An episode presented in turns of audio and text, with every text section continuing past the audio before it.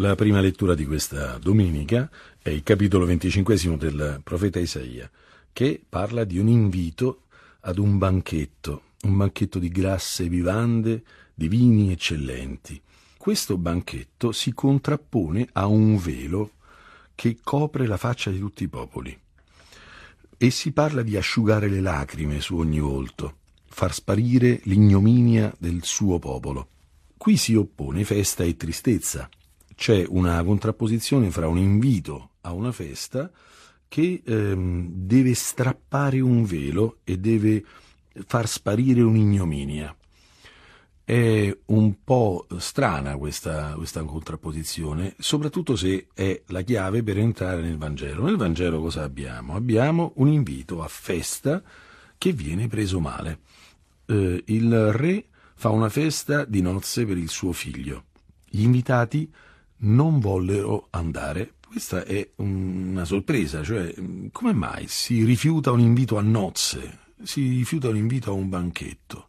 Noi vediamo che eh, nel testo viene raccontato che questi signori invitati hanno mh, il proprio campo, i propri affari e insultano e addirittura uccidono chi li invita.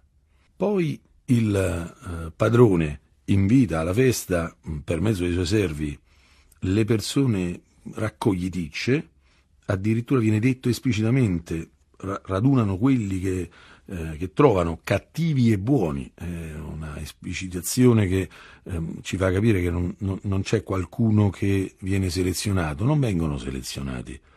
E un tizio entra senza l'abito nuziale e eh, viene buttato fuori e umiliato pubblicamente perché non è entrato con l'abito nuziale. Beh, a un livello elementare, primo, sembra veramente strano che ci sia qualcuno che rifiuta un invito a nozze. Secondo, addirittura uccidere chi ti invita a nozze. E, mamma mia, e che cosa succede qui? Ma la reazione del padrone è durissima.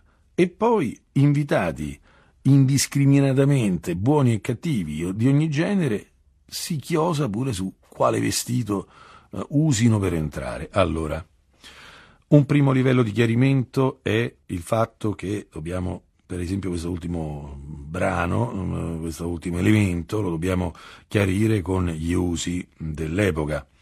Come possiamo capire in maniera indiretta anche attraverso un testo che troviamo nel libro dei giudici, che è la storia del matrimonio di Sansone, eh, dove c'è fra Sansone e i suoi invitati una scommessa riguardo dei vestiti, noi scopriamo una cosa, che in realtà quando c'era un invito a nozze, il vestito per le nozze non era esattamente un vestito, ma era un abito che copriva una sorta di mantello supplettivo ulteriore come può essere data oggi in una festa, uno arriva e riceve una coccarda, un indumento, qualche bazzicola che si deve mettere addosso per eh, segnalare la sua partecipazione alla festa. Ecco, no, a quel tempo era qualcosa che si metteva addosso, un indumento di qualche genere che era regalato da chi invitava. Allora, entrare senza l'abito voleva dire aver rifiutato questo elemento di accettazione partecipazione alla festa. Quindi non è che ci sta qui un povero che viene preso a un crocicchio stra- della strada, viene portato dentro, buono o cattivo che sia, e, e siccome è vestito male viene rifiutato. No, non mette sopra di sé la tunica o il mantello che era mh, la caratteristica di quella festa di nozze. Allora noi andiamo capendo attraverso questo particolare che qui c'è uno stile di offerta, cioè il re offre, regala e questa offerta viene rifiutata. Noi siamo di fronte a qualcuno che rifiuta un regalo, ma può essere che questo sia uno stato mm, di, di, di relazione fra noi e Dio? Può essere che noi siamo in una condizione per cui uno dei noccioli essenziali della tragedia umana è il rifiuto della grazia. Poi, alla fin fine, anche nella teologia sappiamo che la condizione della perdizione è il rifiuto della grazia, il rifiuto cosciente di un regalo. La grazia Ricordiamo sempre che questa parola è parente della parola gratis. Grazia appunto significa regalo. La grazia non è mai imposta, ma sempre solo offerta da Dio, perché un regalo non si può imporre, non è un regalo, a quel punto è un altro tipo di cosa. E il nostro rapporto con Dio sarebbe il rifiuto del regalo. Perché mai noi dovremmo fare una cosa di questo genere? Cioè, noi siamo di fronte a un atteggiamento che a noi risulta paradossale, assurdo, inaccettabile. Ma come può essere che gli uomini rifiutino una cosa tanto bella che gli viene regalata? Un invito a nozze, un, una condizione di, di, di, di festosità.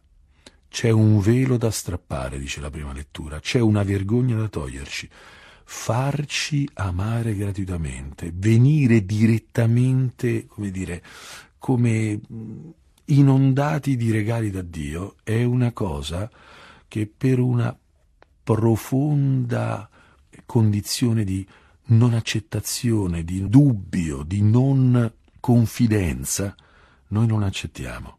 Vale a dire, essere oggetto di un regalo non è così facile.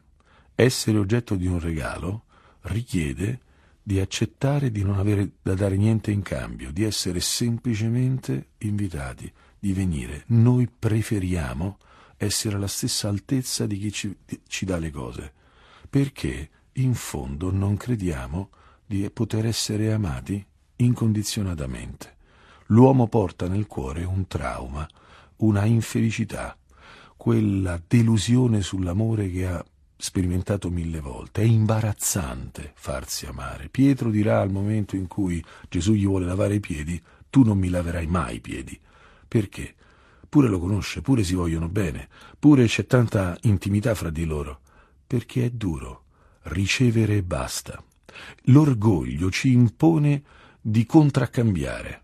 L'orgoglio ci impone di essere, di dimensionarci per cui sono meglio le nostre cose da fare, abbiamo le nostre cose da fare e ricevere una veste, ricevere, mh, entrare dentro una, le nozze e abbandonare completamente l'abito della nostra resistenza, l'abito del nostro sospetto. Nell'uomo è tanto forte lo spirito di tristezza, nell'uomo è tanto forte lo spirito di sospetto, lo spirito di non apertura alla festa che può diventare addirittura violenza. In fondo tutte le persone hanno bisogno di essere amate in una maniera quasi direi scandalosa, imbarazzante. Lasciarsi amare e basta è difficilissimo. Stare davanti a Dio e sentire di non aver dato niente in cambio e sentirsi semplicemente oggetto della sua tenerezza è una cosa che non sappiamo fare. Questa è una domenica per entrare nella festa e buttar via l'abito della tristezza, il velo. Dobbiamo rinunciare a quel mondo di, di dubbio, di sospetto, di antipatia che proviamo verso tutto quello che ci è donato, con semplicità. Dio è solo amore, non è pretesa. Questo è qualcosa a cui ci dobbiamo aprire nel profondo dell'essere ed è qualcosa che non sappiamo accogliere. Per questo, dirà Gesù Cristo, che i peccatori hanno più facilità dei giusti a entrare nel regno dei cieli, perché i giusti sono troppo occupati con la propria giustizia, i peccatori finalmente cedono.